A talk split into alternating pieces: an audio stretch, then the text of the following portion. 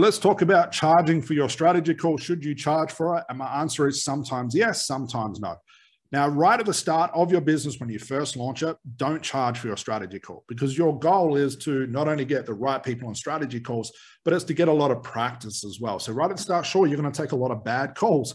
You're going to have a lot of people that are going to say no. You're going to have a lot of people that are wasting your time. Why? It could be a couple of things. They're not the right person, or you're just not good on the strategy call. Practice really does make perfection here. Okay. Now, when should you charge for a strategy call?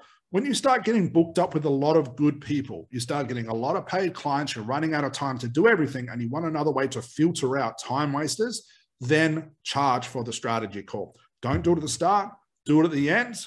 When you get to a point of being able to pick and choose the clients that you want to work with, this is a great time to charge for the strategy call, increase your prices, limit the time and your availability. That's a really cool place to be. It's a lot of control, then it's a lot of fun at that point. But you have to go through that evolution. Do not charge right at the start because you'll turn more people away. But also, let's say you do turn 100% of the people away that were bad people on strategy calls, at least you got the practice in. And that'll show up later as sales. You're not going to be good at strategy calls straight away. You have to practice. So I think it's better to get quantity over quality. When there is too much quality and you want to filter out the wrong sort of people, charge for that strategy call and help, those, uh, help that filter all out.